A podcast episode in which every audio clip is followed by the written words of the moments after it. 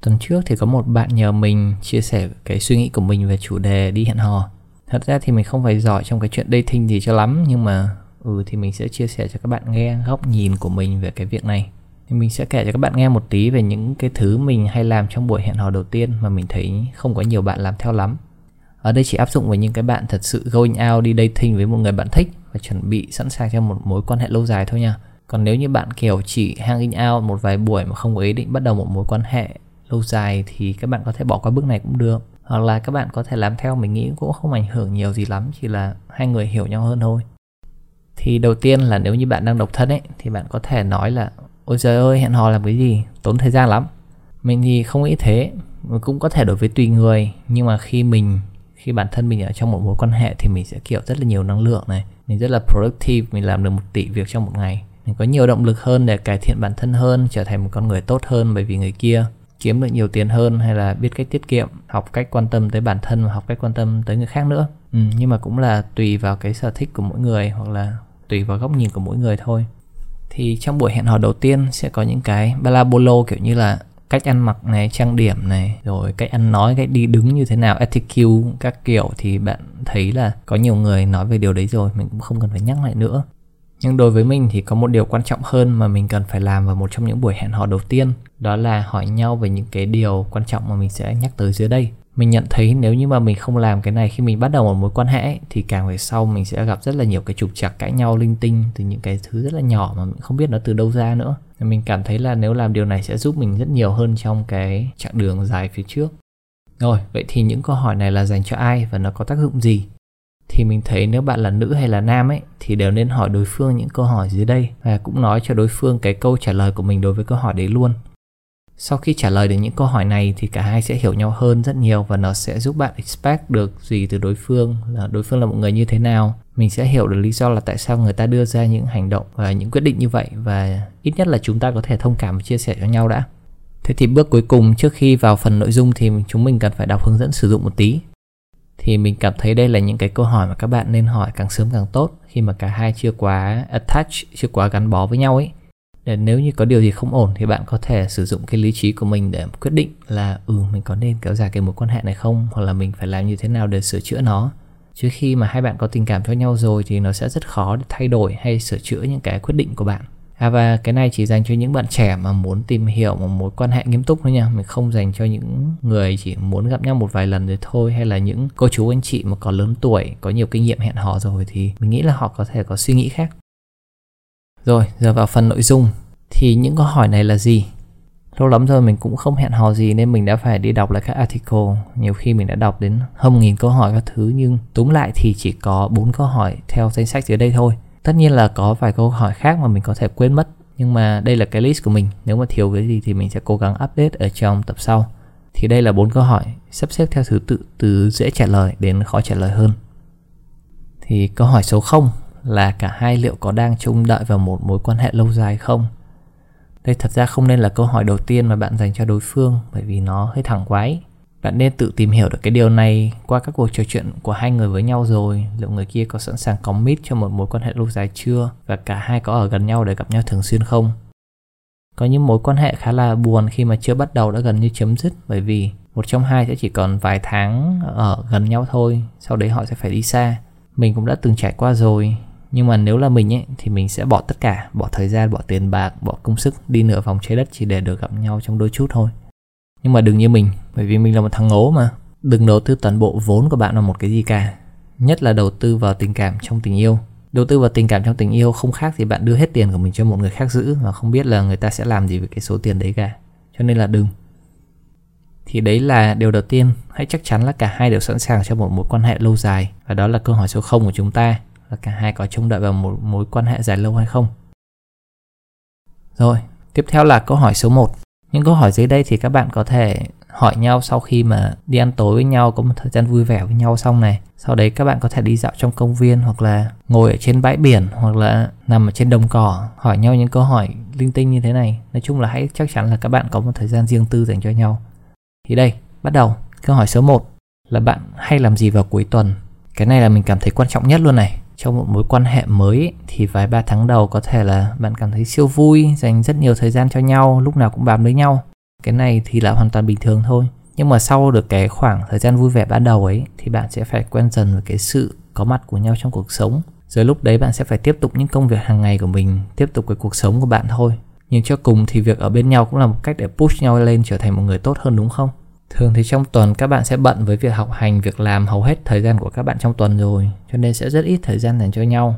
Vậy biết nhau dành thời gian như thế nào trong cái thời gian dành duy nhất của hai người thì cũng rất là quan trọng.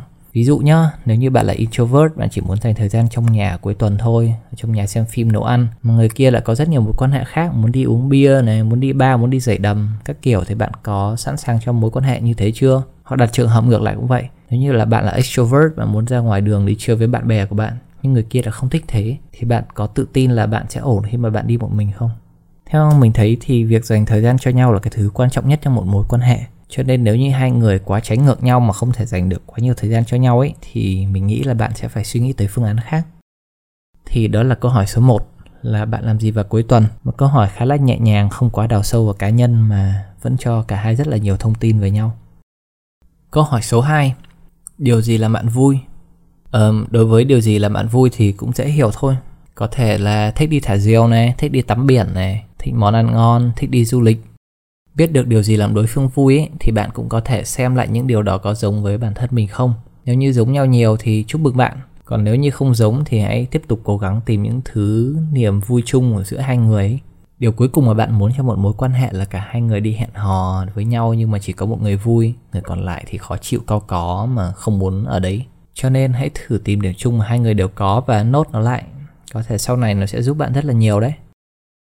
Ơ, nhưng mà nếu mà lỡ cả hai có sở thích quá khác nhau thì như thế nào? Thì trước đây mình có quen một bạn này, bạn ấy thích đi uống bia với bạn bè cực, nhưng mà mình thì lại không có uống đồ có cồn bao giờ. Nhưng đôi lúc mình vẫn đi theo bạn ấy, mình chẳng uống gì cả. Mình cũng không biết quá nhiều về bạn bè của bạn ấy.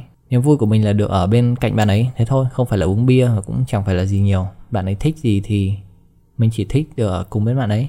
Nếu như bạn có thể như mình thì chắc chắn là cả hai làm gì thì cũng cảm thấy vui vẻ yêu đời hết. Không có bao giờ phải cảm thấy khó chịu vì người kia làm một thứ mà mình không thích cả.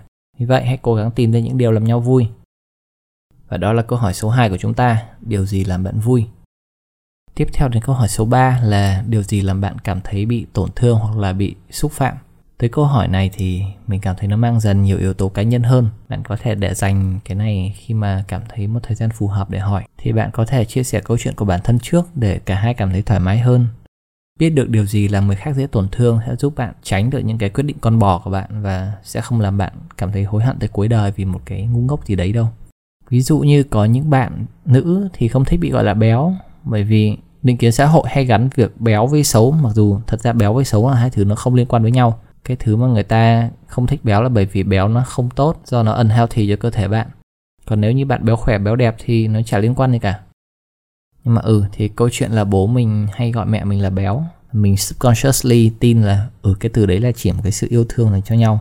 Cho nên hôm nay, ngày 30 tháng 5 mình gửi lời xin lỗi tất cả 27 bạn nữ mà mình đã từng thích và gọi bạn là béo. Cái danh sách này dài quá không kể tên từng bạn được, cho nên là mình gộp chung và xin lỗi một lượt luôn mình đã có nói nhiều lần trong những tập trước là mình không bị thu hút bởi ngoại hình một tí nào cả. Cho nên những cái từ đó hoàn toàn không có ý là body shaming hay cái gì của bạn đâu. Chỉ là mình muốn thể hiện cái sự affection của mình với bạn thôi. Cho nên là một lần nữa mình chân thành xin lỗi. Và mình vẫn nhớ tới cái chuyện này mỗi đêm khi mình không ngủ được và mình cảm thấy có lỗi rất là nhiều.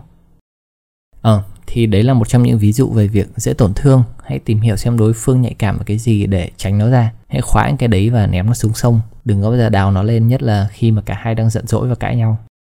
Thì đấy là câu hỏi số 3 có điều gì làm bạn cảm thấy bị tổn thương hoặc xúc phạm không? Cuối cùng là câu hỏi số 4 bạn có physical need cao không? Câu hỏi này thì có thể nhạy cảm với nhiều bạn, nhưng mình cảm thấy nó bình thường và nó vô cùng quan trọng luôn, nhất là đối với các bạn nữ bạn có thể để dành cho buổi hẹn hò thứ hai, thứ ba hoặc là muộn hơn nữa cũng được. Miễn sao là bạn cảm thấy thoải mái để trao đổi với nhau về chuyện này là được. Thì cái physical needs ở đây mình nói là nó bao gồm nhiều thứ. Có thể từ nắm tay khi đi chơi này, ôm nhau, hôn má, hôn môi, cuddle hay là have sex nữa. Nhìn dưới góc nhìn khoa học ấy, thì những cái hành động thân mật này sẽ làm não của bạn tiết ra oxytocin, dopamine và serotonin oxytocin là cái thứ hormone làm hai người có affection, hai người gắn bó, gần gũi với nhau hơn. Dopamine là thứ làm não bạn cảm thấy hạnh phúc, cảm thấy tràn đầy còn serotonin là một cái thứ giúp bạn giảm đi stress rất là nhiều. Lợi ích của những cái việc hành động thân mật với nhau như thế này thì có lẽ không phải bàn nữa. Tuy nhiên, mỗi người sẽ có một cái nhu cầu về hành động thân mật khác nhau. Có nhiều bạn thì chỉ thoải mái với việc nắm tay thôi. Có bạn thì thích được hôn má, có bạn thích thì nằm ôm nhau cuddle việc này thì hoàn toàn là bình thường và là preference của cá nhân bạn, là quan điểm cá nhân bạn. Thì cả hai nên biết giới hạn của nhau là gì để có thể expect được và cùng nhau đặt ra một vài giới hạn chung. Ví dụ như khi đi ra đường thì mình chỉ thoải mái với việc nắm tay thôi, còn khi ở những chỗ riêng tư thì có thể ôm hôn các thứ, đại loại thế. Chỉ là điều mình muốn nói là hãy trao đổi thẳng thắn với nhau trước khi bạn tiến xa hơn bởi vì cái việc chênh lệch giữa cái nhu cầu tiếp xúc thân mật mà không trao đổi thông tin với nhau ấy, nhiều khi nó gây ra những hậu quả không hay ho lắm. Tệ nhất là hai bạn phải chia tay với nhau mà không giữ được cái nhìn tốt với nhau nữa. Cho nên hãy tìm hiểu và trao đổi thẳng thắn với đối phương. Dù bạn là nam hay là nữ, hãy cùng nhau đặt ra một cái giới hạn chung dựa trên cái sự trân trọng và yêu thương lẫn nhau. Và đó là câu hỏi cuối cùng, câu hỏi số 4 bạn có physical need cao không? Trên đây là bốn câu hỏi mình cảm thấy quan trọng nhất. Cần hỏi nhau ngay từ cái buổi hẹn hò đầu tiên hoặc là một trong những cái buổi đầu tiên càng sớm càng tốt. Tất nhiên là mình có thể quên mất một vài câu mình hay hỏi nữa nhưng mà để xem sang tập sau mình có nhớ ra được gì không. Mình còn rất nhiều câu hỏi thú vị khác mà mình muốn chia sẻ với mấy bạn nữa. Ví dụ như là ước mơ của bạn là gì? Công việc yêu thích là gì? và 100.000 thứ khác dành cho những cái buổi hẹn hò thứ 3, 4, 5, 6, 7, 8 mình sẽ để dành qua tập sau để mình nói tiếp. Túm lại là hãy là một người tử tế khi bạn đi dating và hãy tôn trọng nhau, hãy yêu thương nhau. Nếu như bạn nào mà chưa nghe mình lần nào thì mình xin tự giới thiệu mình là tiên tri vũ trụ nhìn trước được tương lai. Em chỉ cần nhìn vào cái tập trước thì mình nói gì thì đúng hôm sau sẽ có chuyện xảy ra liên quan tới cái tập trước. Nhớ ngày xưa mình nói về Higger lối sống tối giản không? Sau đấy rộ lên một cái phong trào tất cả mọi người, có một cái group tên là lối sống tối giản. Uầy nó lại nổi, vãi lúa luôn. Rồi gần đây thì mình có làm một tập về Get Out, nói về phân biệt chủng tộc, rồi nhìn xem cái gì vừa xảy ra tuần trước mình xin nhắc lại lần nữa là dù bạn là ai, hãy đối xử đối với một con người khác với sự tôn trọng và thấu hiểu, yêu thương lẫn nhau. Vậy thôi, đó là tất cả những gì mình có cho tuần này. Mình sẽ để bốn câu hỏi ở dưới phần thông tin. Bạn có thể copy lại lưu vào nốt cho cá nhân bạn để khi nào bạn đi hẹn hò có thể dùng hoặc là bạn có thể gửi cho đứa bạn thân của bạn sắp đi gặp một anh đẹp trai nào đấy. Bạn cũng có thể gửi tin nhắn yêu cầu nội dung cho tập tiếp theo của podcast bằng cái đường link mình để ở bên dưới nhé. Hẹn gặp các bạn vào tuần sau hoặc sớm hơn bởi vì bây giờ mình bắt đầu có nhiều thời gian rồi. Bye.